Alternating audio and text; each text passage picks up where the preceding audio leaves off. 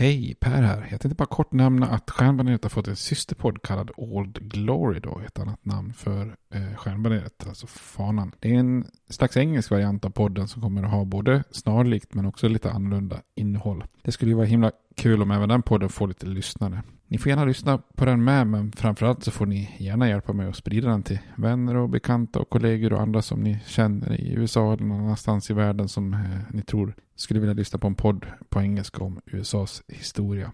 Tack, det var bara det jag ville säga. Nu kommer avsnittet. Hej då! Hej, det är Ryan Reynolds jag är här med Keith, co-star of my upcoming film If, only in theaters May 17th. Do you want to tell people the big news? All right, I'll do it. Sign up now and you'll get unlimited for $15 a month in six months of Paramount Plus Essential Plan on us. Mintmobile.com slash switch. Upfront payment of $45 equivalent to $15 per month. Unlimited over 40 gigabytes per month. Face lower speeds. Videos at 480p. Active Mint customers by 531.24 get six months of Paramount Plus Essential Plan. Auto renews after six months. Offer ends May 31st, 2024. Separate Paramount Plus registration required. Terms and conditions apply if rated PG. Even when we're on a budget, we still deserve nice things. Quince is a place to scoop up stunning high-end goods for 50 to 80% less than similar brands. They have buttery soft cashmere sweaters starting at $50, luxurious Italian leather bags, and so much more.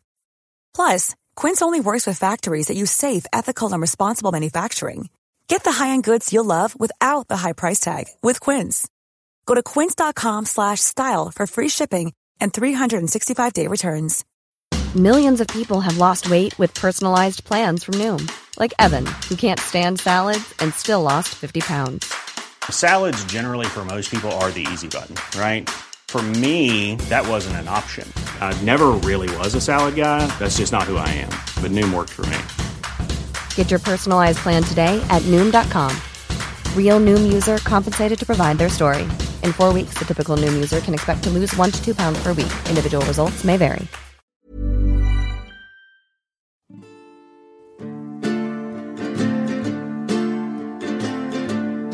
We hold these truths to be self-evident, that all men are created equal, that they are endowed by their Creator with certain unalienable rights, that among these are life, liberty, and the pursuit of happiness. Now we are engaged in a great civil war, testing that government of the people, by the people, for the people, shall not perish from the earth. And so, my fellow Americans, ask not what your country can do for you. Ask what you can do for your country. I have a dream. My four little children will one day live in a nation where they will not be judged by the color of their skin, but by the content of their character. Mr. Gorbachev, tear down this wall. I did not have sexual relations with that woman, Miss Lewinsky.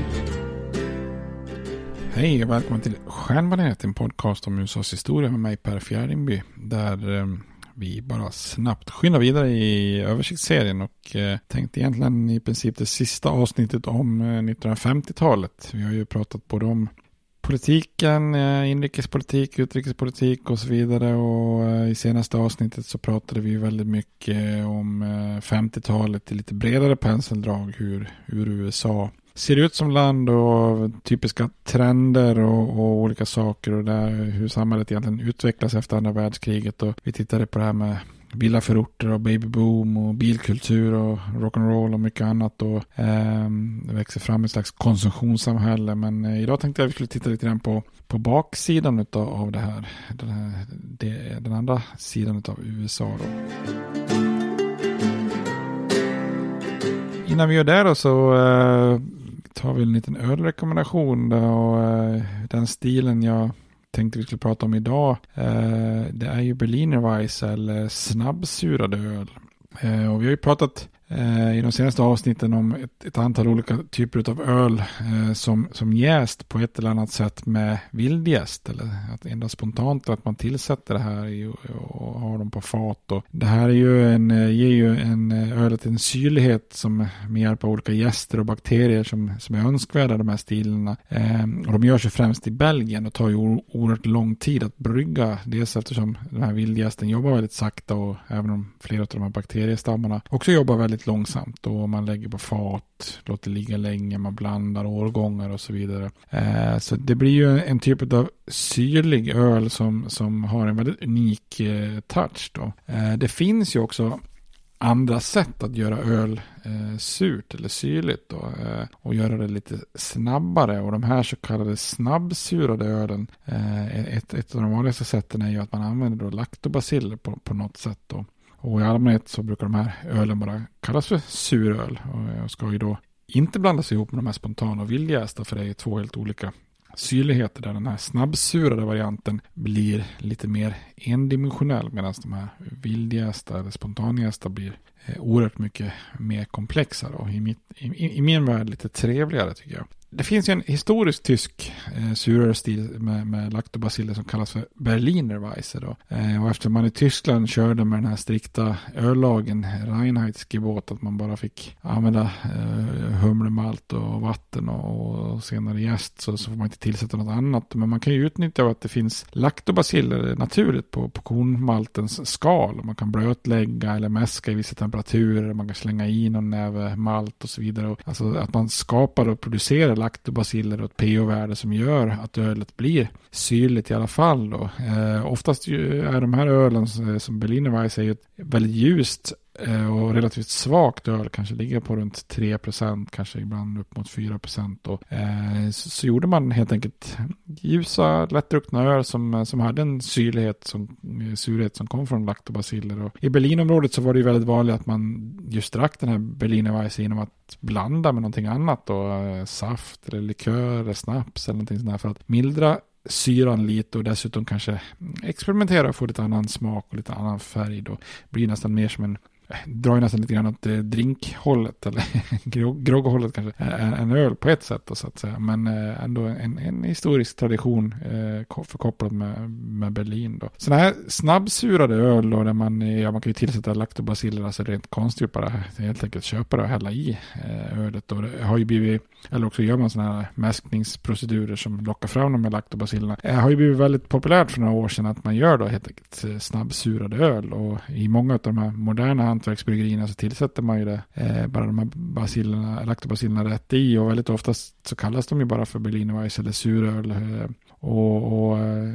väldigt sällan som de inte har någon annan smak utan oftast så är de smaksatta mm, eh, eh, på något sätt. Det blir väldigt populärt att göra någon form av Berliner Weiss eller också kallar man det som sagt bara suröl. Och man har i massa olika saker. Jag tror snart att man har sett eh, det mesta faktiskt. Eh, det är ju egentligen bara fantasin som sätter gränser så att här har ju folk varit oerhört kreativa från kanske klassiska kryddor och kanske bär som hallon och blåbär och björnbär, frukt och citron och lime, passionsfrukt och eh, till andra spacigare tillsättningar som saffran, glöggkryddor, pepparkakor kaka till jul eller lakrits eller godis eller fika-varianter till och med. Det, det har ju liksom inte funnits några som helst gränser för fantasin bland olika bryggerier då. Och blir man, ska man vara sugen på den här typen av öl så ska man ju nästan, nästan vara lika mycket sugen på drink eller grogg eller någonting liknande som, som man ska vara sugen på mer klassisk öl då så att säga. Eh, men eh, tycker man om alltså, syl, sur, sura öl och syrlighet så kan det ju vara en eh, trevlig stil där det finns en enorm variation och det finns ju jättemycket att välja på i dagsläget på, från olika hantverksbryggerier. Jag tycker att ska man testa det här så kan man ju egentligen börja kanske och försöka helst få tag på en sån riktig äkta gammal tysk Berliner Weisse på bolaget. Gammal, ska inte vara gammal men klassisk men eh, Det finns ju Budike Weisse från bryggeriet Lemke Berlin. Den är just sådär ursprunglig utan eh, direkt kryddor och tillsatser utan bara, bara en plain, plain eh, laktobacillt surade öl helt enkelt. Så eh, ska ni testa eh, Berlinerweiss eller surare, så, så köp den och, och, sen så testa, välj något annat också upp till och komplettera med något från något svenskt bryggeri med någon skojig tillsats som ni gillar eh, rent smakmässigt. Så och det här kan ju vara en öl för de som inte gillar klassisk ljuslageröl men kanske gillar de här typen av smakerna eh, mer mot det syrliga cideraktiga hållet så kan man ju testa det här. Nästa avsnitt tänkte jag att jag skulle prata om rököl. Och då tänkte jag att ni skulle försöka få tag på något klassiskt från orten Bamberg i Tyskland då. Och eh, här ska man ju köpa Echt Schlenkerla Rauschbier. Eh, eller någon annan tysk Rauschbier om man får tag på det då. Det finns också svenska, eh, svenska hantverksbryggerier som har fått upp ögonen på och brygger Rauschbier eller rököl. Kan ju, man kan ju testa någon sån också. Men försök att verkligen hitta någon, någon, någon tysk original då. Men det tar vi nästa avsnitt.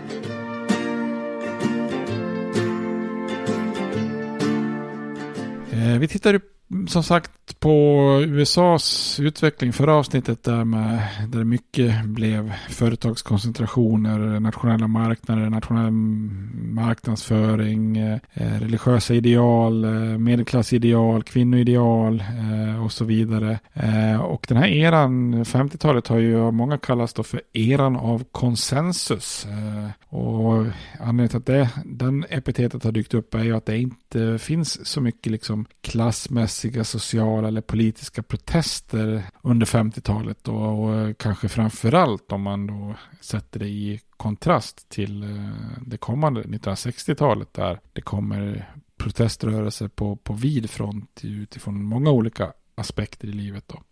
Och eh, bakgrunden brukar spåras mycket till det jag har pratat om eh, liksom tidigare då. Eh, alltså efterkrigstidens ekonomiska uppsvingen med, med förortens idyll då, i alla fall i teorin då.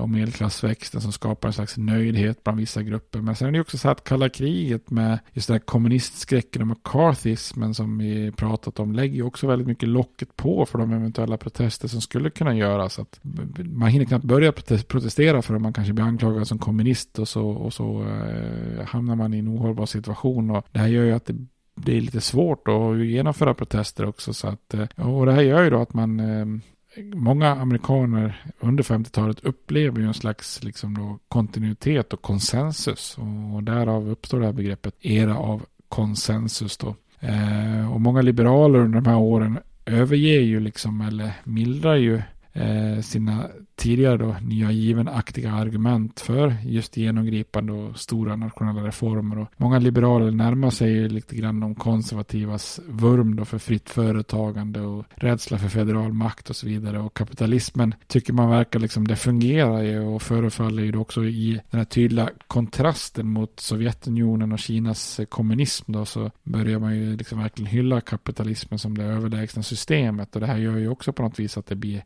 konsensus och och, att man kanske inte blir alltför kritisk eh, och reformivrare. Då. Eh, många liberala demokrater tillhör ju också den här växande medelklassen då som fått det allt bättre och även om de inte har gett upp tanken på att staten måste spela en roll och reglera ekonomin så tonas det ju till viss del ner under 50-talet. Och, eh, tittar man i vissa undersökningar på 50-talet så visar, som visar att 75 procent av alla amerikaner anser sig vara en del av medelklassen. Och det här skapar ju någon slags intrycket av att USA är på väg mot ett klasslöst samhälle som, eh, som kan skapa liksom möjligheter åt alla då. Eh, och en kombination av allt det här då, en kombination av dels välstånd och eh, sociala program sedan tidigare. Och, och rädsla för den här kommunismen gör ju att sociala protester kvävs eller eh, uppstår inte eller blir svåra att genomföra då. Och frånvaron av protester och, och liksom ett förtryck av oliktänkande skapar liksom en, en bild av konsensus och enhetlighet. Och det var relativt enkelt för den vita, vita medelklass Amerika på 50-talet att tro att det, just den här ekonomiska tillväxten, personliga konsumtionen och välfärd, nationella kulturella fenomen är den världen som gäller och att det, idealen delas utav, utav alla amerikaner då. Men den här uppfattningen bland, eh, bland den vita medelklassen var ju i allra högsta grad en, en, en falsk uppfattning. Då. Det finns ju fortfarande enormt stora grupper av amerikaner som lever utanför den här vita medelklassdrömmen då. Eh, de deltar inte i det här masskonsumtionssamhället. De har ingen eh, suck Eh, bara en lång eh, drömmen om att bo i villaförorter är helt omöjlig att genomföra. Då. Och de här grupperna eh, delade ju varken det här materiella överflödet eller just värderingarna med eh, vita medelklassen eh, i USA. Då. Så bilden av det här klasslösa USA som beskrevs i vissa kretsar det var ju mer en slags känsla eller uppfattning än den krassa verkligheten. För även om välståndet ökade för många grupper så var det fortfarande skevt. Då. Eh, tittar man på, på statistik så fortfarande 1960 då när vi är igenom 50-talet så har den rika procenten, då, den rika 1 procenten av befolkningen till, tillgång till 33 procent av landets tillgångar då, medan den fattiga 20 procenten av befolkningen, alltså den fattigaste femtedelen bara hade tillgång till motsvarande 5 procent av, eh, landets tillgångar. Eh, och fattigdomen hade ju visserligen minskat då om man jämför med den stora depressionen under 30-talet. Men den hade ju också varit eh, väldigt extrem då. Eh, fortfarande 1960 så fanns det 40 miljoner amerikaner då, ungefär en fjärdedel av befolkningen som ansågs leva enligt dåtidens mått för fattigdom då. Och många av de här fattigaste fick ju dessutom paradoxalt oproportionerligt lite stöd från det här relativt magra välfärdssystemet som hade skapats eh, i, USA då. Eh, hela den här aspekten av 50-talet eh, samman ställs eller sammanfattas ju på något vis 1962 i, i Michael Harringtons bok som heter just The Other America. När den kommer ut då. Eh, och den här boken beskriver då just ett andra Amerika som eh, och, och påvisar ju den här enorma fattigheten i, i USA då. Och inte nog med att USA hade en stor befolkningsandel under fattighetsnivån. Eh, det som Harringtons bok beskriver var ju också hur många miljoner amerikaner som levde liksom strax över den statistiska nivån för fattigdom eh, som då därför inte klassas som fattiga men som hade en livssituation som gav dem extremt litet utrymme för trygghet och, och möjlighet att lyxa till det i, i vardagen. Liksom egentligen grupper som lite grann går in och ut ur den statistiska nivån för fattigdom då. Och som vanligt så fanns det ju vissa grupper i USA som var särskilt utsatta för fattigdom och som liksom fastnat i den och, och hade svårt att kunna ta sig ur det. Eh, landets äldre hade ju inte en lätt situation eh, på 50-talet och heller inte då minoriteter som afroamerikaner och hispanics då. Eh, och värst eh, var ju situationen som, som vanligt för ursprungsamerikaner då. Och den här kroniskt fattiga grupperna visar ju att elitens politik med devisen att ekonomisk till, tillväxt gynnar alla då, eller som man brukar säga, tidvattnet lyfter alla båtar, stora som små, som det populärt kallas. Det, det, var, det var helt enkelt ganska felaktigt att det fattiga andra Amerika fick det inte alls bättre på, på 50-talet. Då.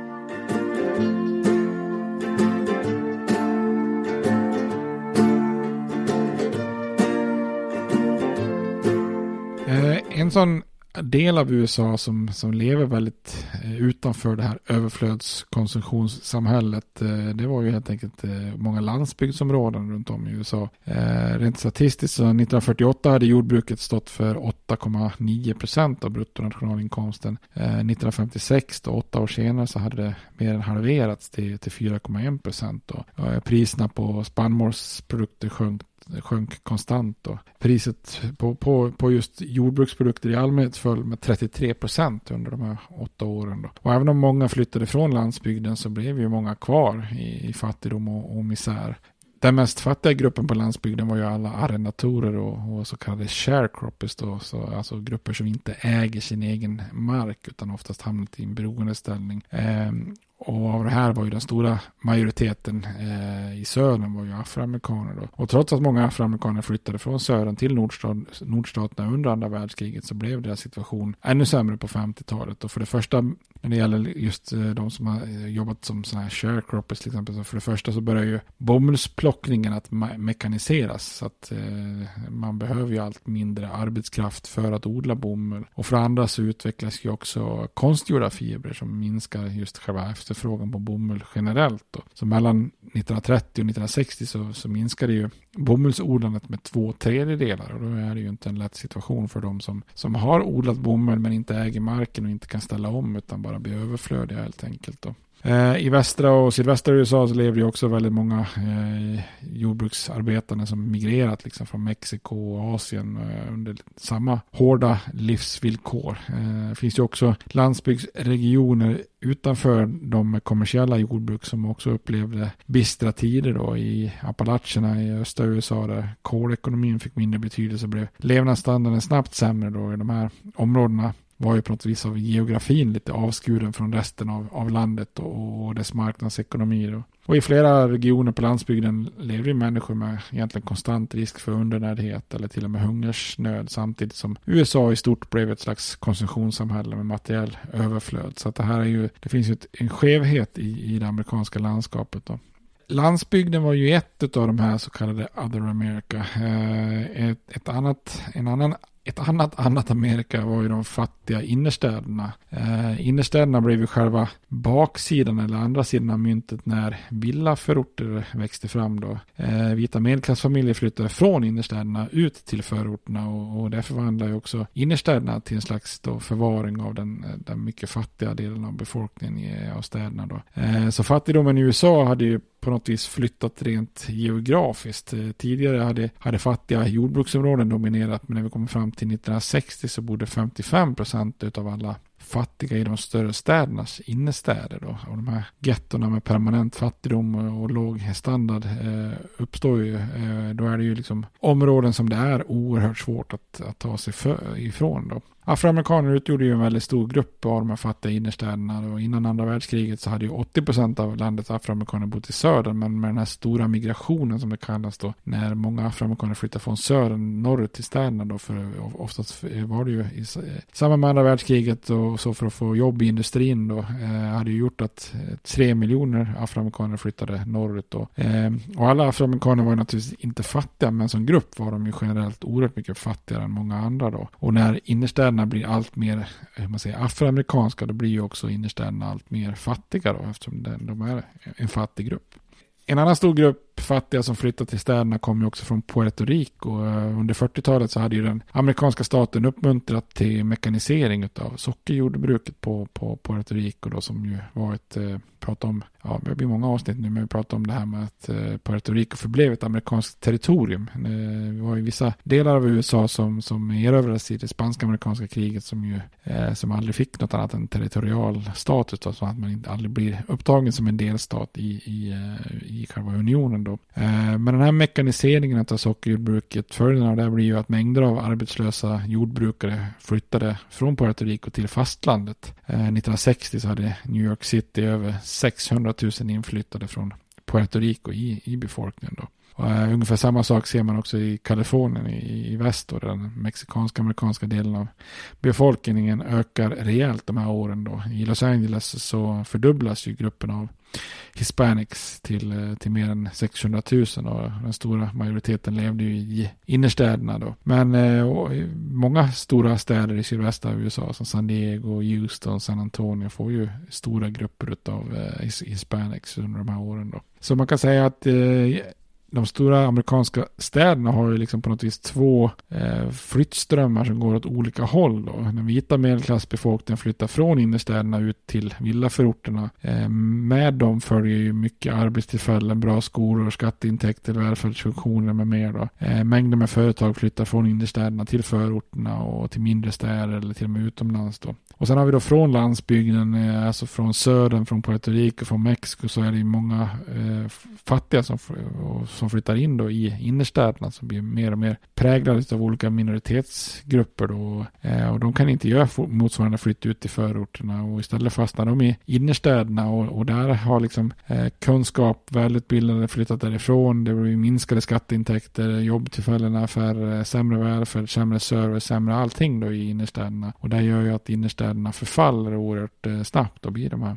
gettorna som vi kommer att se sen så är det ju eh, på 60-talet sen som, som, som de här innerstäderna exploderade lite grann. Och tidigare har det ju alltid varit så att immigranter och fattiga och outbildade hade sökt sig till städerna för att försöka förbättra sina liv då. Och även om det alltid var en utmaning att lyckas med någonting sånt där i USA, att liksom resa sig från fattigdom och jobba sig upp mot medelklassen så hade det ju åtminstone funnits en möjlighet att eh, tidigare där, där vissa hade, eh, hade lyckats med den här klassresan. Då, men de här gettorna som uppstår nu med slumboende och extremt dåliga skolor och mycket rasdiskriminering. Det gjorde ju också att det blev allt svårare så att säga Eh, är du född i ett innerstadsgetto eller flyttar dit från, eh, från landsbygden så är det rätt troligt att du också eh, blir kvar där livet ut. Då. Och det här är ju en problematik med innerstäderna som, som eh, uppstår vid den här tiden som, eh, som finns kvar i många aspekter även fortfarande idag. Då. Och som jag sa på 60-talet så kommer ju många av de här innerstäderna att explodera med olika upplopp då med start till exempel i, i Watts i Los Angeles. Men det kommer vi komma till när vi kommer till 60-talet.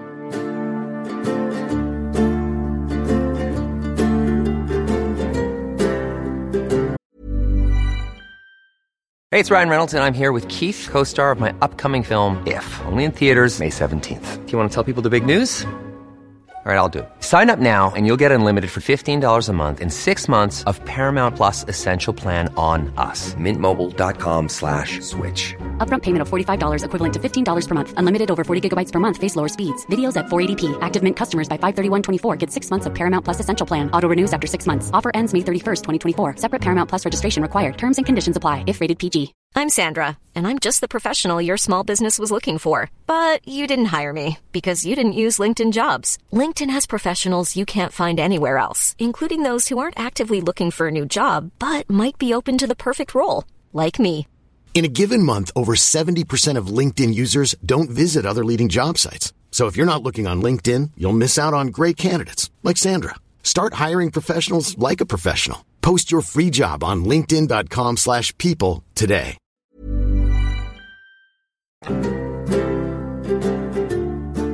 Så landets minoriteter, det var ju alltså grupper som inte fick ta del av den här medelklassens välfärd och förorterna och på många sätt så hålls ju protesterna nere under 50-talet genom att man då anklagar många medborgarrättsaktivister för att vara kommunister så fort man försöker kritisera den amerikanska staten på något sätt. Eh, protesterar man så blir man snabbt klassad som kommunist, vilket ju då afroamerikaner som till exempel W.E.B. Du Bois och Paul Robeson får känna på då. Det är ju två personer som dras åt det kommunistiska hållet och då får de till exempel sina pass indragna. Man vill inte att de reser utomlands för att eh, så att säga prata skit om USA. Och, eh, och faktum är att det finns en hel del afroamerikaner som på 50-talet till och med flyttar till Sovjetunionen för att försöka skaffa sig ett nytt liv där borta. Det finns faktiskt ett roligt exempel, eller roligt, jag vet inte om man ska kalla det för roligt, men det finns ett fascinerande exempel när några afroamerikaner som har flyttat till Sovjetunionen försöker spela in en film tillsammans med sovjetiska myndigheter som ska skildra rasdiskrimineringen eh, och segregationen i, i den amerikanska södern och det här eh, faller, eh, faller lite, lite platt och det är ju många som inser att ja, de hade det kanske inte jättebra i, i USA men livet i, i Sovjetunionen blir ju kanske inte direkt bättre om man säger så.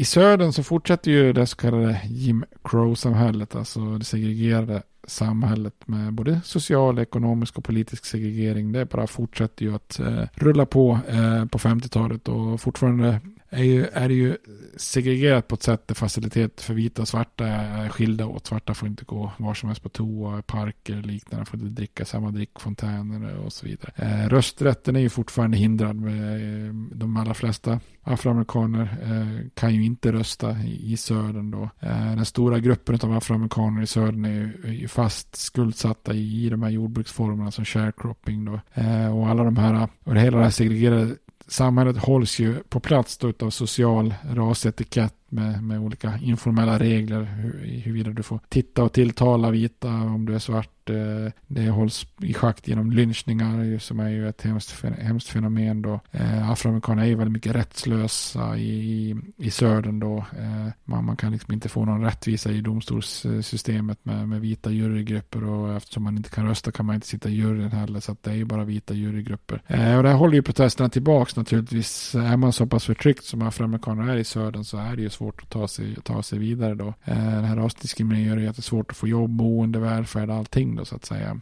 Eh, jag gjorde ju en ganska lång serie om afroamerikansk medborgarrättskamp så att jag tänker inte gå in i det i superdetalj då. Men det finns ju ändå några viktiga händelser på 50-talet som är värt att nämna då. Eh, det är ju på, fem, på 50-talet och 1954 som den här viktiga milstolpen kommer i det här rättsfallet Brown vs. Board of Education of Topeka i, i högsta domstolet då som är en slags kulmen på den här medborgarrättsrörelsens eh, organisation eh, NAACPs rättsliga kamp då. Och till slut så slår ju högsta domstolen fast att principen åtskilda men, men likvärdiga, alltså den här separate but equal, eh, som slogs fast i en annan dom eh, på 1890-talet, eh, eh, Plessy vs. Ferguson, att, att det, den principen i sig är fel. Eh, för även om skolor och transportmedel och andra, annan service är likvärdigt, vilken den ju i praktiken aldrig varit ändå. Eh, Men även om den hade varit exakt likvärdig så menar domstolen att det, det faktum att den faktiskt är separerad, eh, separerad är diskriminerande i sig. Då. Eh, problemet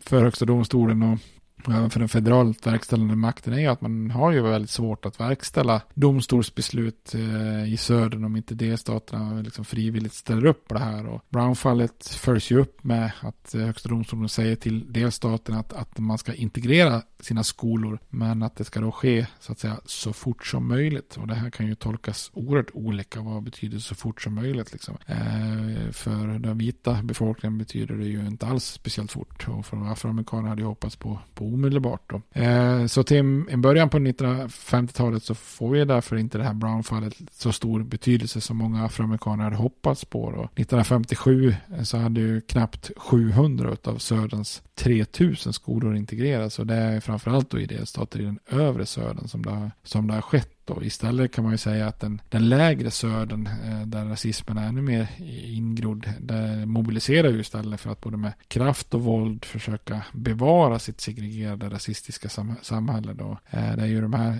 efter Brown-fallet, som mer än hundra kongressledamöter från södern skriver under det så kallade Southern Manifesto, alltså 1956 då, där de fördömer just Brown-fallet och uppmanar skolor i södern att motsätta sig implementeringen och, och behålla segregerade skolor. Eh, president Eisenhower var ju egentligen helt ointresserad av den här frågan och även om han offentligt försökte försvara den federala makten och, och HD då med lite sådär lagom ljumma ord så uttalar han sig ju privat bakom kulisserna på ett sätt som visar att han, eh, att han verkligen stöttade Södern i, i det här då. Men till slut så tvingas ju Eisenhower att agera då eh, i det som är den här krisen i Little Rock i Arkansas eh, där eh, guvernören Orval Phobos försöker hindra nio afroamerikanska elever, då, de som blir kallade för Little Rock Nine. Eh, när de ska skriva in sig på skolan Central High School i Little Rock så, så eh, försöker ju Phobos hindra det här. Han tillåter en vit mobb att hota skolan och, och eleverna. Och till slut så eh, blir det ju här så pass provocerande liksom öppet så att Eisenhower, eh, han har ju inte något större val. Att han till slut tvingas agera fast han egentligen inte vill. Och det gör han ju då genom att federalisera Arkansas nationalgarde. Det här har vi pratat många gånger om. Det här med milistraditionen i USA. Nationalgardet är ju delstatens liksom gamla milis eller vad man ska kalla det för. Liksom en delstats eh, militärstyrka och eh, i, i, konstitutionen så kan ju den federala makten, alltså presidenten, kan ju ta över miliserna eh, om det finns ett nationellt intresse då så att säga. Och det, det här gör Eisenhower med Arkansas nationalgarde så istället för att eh, hindra eleverna så får man skydda eleverna. Men det Eisenhower också behöver göra är att han dessutom skicka dit federala trupper då. Eh, och det är ju att skicka federala armén är för första gången sedan rekonstruktionseran som, som det händer i södern då, eh, här på 50-talet då.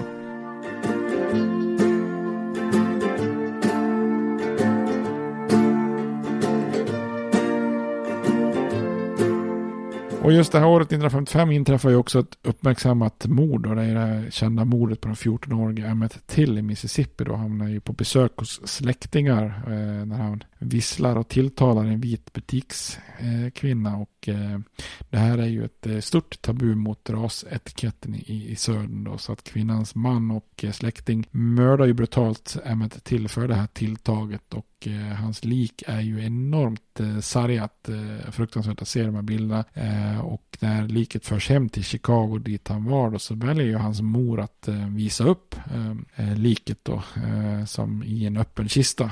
vilket ju också då blir mycket bilder i, i tidningarna och sådär. Och för många är det ju lite grann av en chock att se att Eh, eh, det här svårt sargade liket av en ung pojke vars, vars brott egentligen inte ens är ett, ett brott i verkligheten utan bara en slags rasistisk eh, praxis i, i Södern. Då. Samma år som eh, det här inträffar, 1955, så eh, sker också en av de första större lokala massprotesterna i samband med den så kallade bussbojkotten i Montgomery. Det här är ju den kända händelsen när Rosa Parks vägrar att resa sig på en buss för att eh, ge plats för vita då att flytta längre bak i bussen som man är tvingad att göra som afroamerikan i busstrafiken i Montgomery då. Och i och med att hon vägrar ge upp sitt säte där så, så blir hon ju arresterad. Och som jag sa i serien eh, om medborgarrättsrörelsen så var ju Parks eh, knappast den första personen i, eh, i, i Sören som vägrade flytta sig på en buss. Det hade hänt många gånger tidigare och det fanns många fall där man hade råkat illa ut för det då så att säga. Eh, och hon var ju själv, hade ju en bakgrund i medborgarrättsrörelsen så att hon var ju väl, väl medveten om att man letade efter ett lämpligt fall då. Och det är just det som medborgarrättsrörelsen i, i eh, Montgomery då hade, hade gjort under ett, en längre tid, letat efter något lämpligt fall där man eh, ville ville använda det här fallet för att just eh, tända någon form av gnista då och Rosa Parks eh, arrestering blir den här gnistan som man utnyttjar då. Och då ordnar man en, eh, bojkott mot bussbolaget eh, vars eh, kunder främst var afroamerikaner och börjar ställa motkrav på stadens regler kring kollektivtrafik då. Och, säger att man avslutar inte den här bojkotten förrän det har skett förändringar. Och till en början så är ju deras krav inte alls att helt eh, integrera liksom och få bort all, alla aspekter av segregeringen på busstrafiken. Men eh, så i början är kraven hyfsat låga då, men nästa staden eh, liksom blankt vägrar så väljer ju då afroamerikanerna i Montgomery att eh, förlänga den här bojkotten och istället höja kraven då. Man kräver helt enkelt helt integrerade eh, bussar då. Och för att klara den här bojkotten så bör man ju sätta samman en tillfällig organisation i Montgomery där olika medborgarrättsrörelser, olika eh, organisationer, olika kyrkor och så vidare eh, går samman och bildar en organisation och eh, för ut de här budskapen och informationerna via liksom då pastorer och eh, kyrkor. Och i det här så finns det ju en nyinflyttad ung eh, pastor i form av Martin Luther King som, eh, som man väljer som ordförande och talesperson för den här proteströrelsen. Och det visar sig ju vara ett bra val. Han har ju en enorm talang och han har ordets gåva. Och det är ju här som Martin Luther King tar sina första steg till att bli eh, den kända medborgarrättsrörelsens ledare. Liksom. Man lyckas ju hålla i den här bojkotten i, i, ett år ungefär och precis när man är på väg att faktiskt knäckas eh, eh, utav, utav staden där så, så har man ju då parallellt drivit ett eh, rättsfall kring det här då, och den domen, eller den, det fallet hade då vandrat upp till högsta domstolen som 1956 slog fast då att segregeringen på offentliga transporter där är illegal då.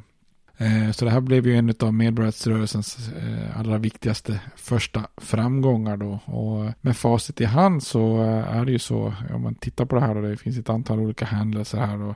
Brownfallet, Little Rock 9, Montgomerys bussbojkott och så vidare.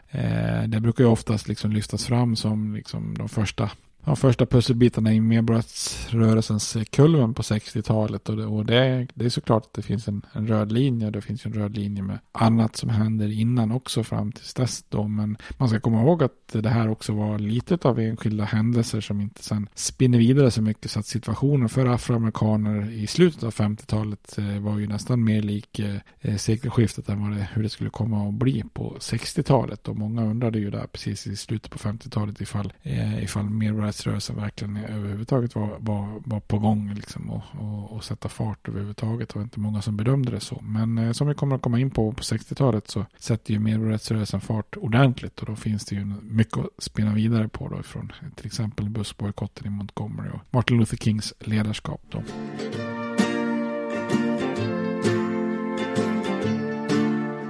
Men eh, som eh, om man slår ihop egentligen och sammanfattar både det här avsnittet och avsnittet innan så kan man väl säga att 50-talet form, formar om USA på, på väldigt många sätt. Och eh, det är inte riktigt samma land som man var eh, innan andra världskriget som efter. Och kalla kriget sätter sin tydliga prägel på både inrikespolitik, kultur och genomsyrar ju det mesta under, under 50-talet. Eh, Eh, en god ekonomi skapar ju det här masskonsumtionssamhället och en medelklass som babyboom och en utflyttning till villaförorterna och förändrade familjestrukturer och så vidare. Men sen har vi de baksidor av den andra Amerika då en väldigt stor del av befolkningen som fortfarande lever i fattigdom och innerstäder som förfaller och minoriteter som får, som får kämpa för att överhuvudtaget ha sina några rättigheter då. På ytan finns det en uppfattning om konsensus men eh, med mer att god ekonomi i kombination med kommunistskräck och McCarthyismen som eh, är det som håller spänningarna tillbaka kan man säga. Eh, det är helt enkelt så att 50-talet eh, bygger upp, laddar upp ett antal frågor som vi sen kommer att se då eh, på 60-talet. Att de här frågorna kommer att explodera av många olika orsaker då.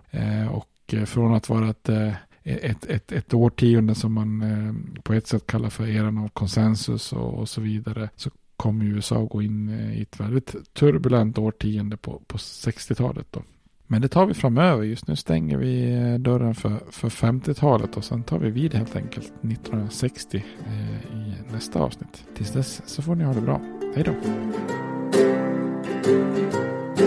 States like these and their terrorist allies constitute an axis of evil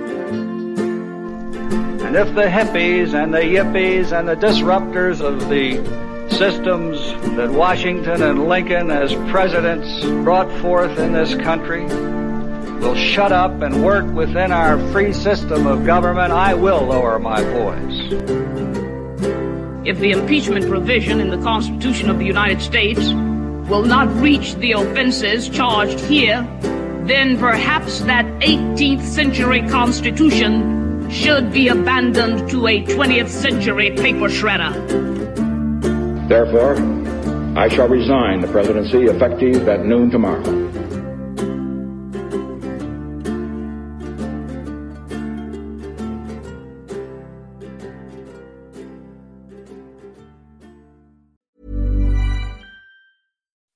When you make decisions for your company, you look for the no-brainers. If you have a lot of mailing to do, stamps.com is the ultimate no-brainer. Use the stamps.com mobile app to mail everything you need to keep your business running with up to 89% off USPS and UPS. Make the same no-brainer decision as over 1 million other businesses with stamps.com. Use code PROGRAM for a special offer. That's stamps.com, code PROGRAM.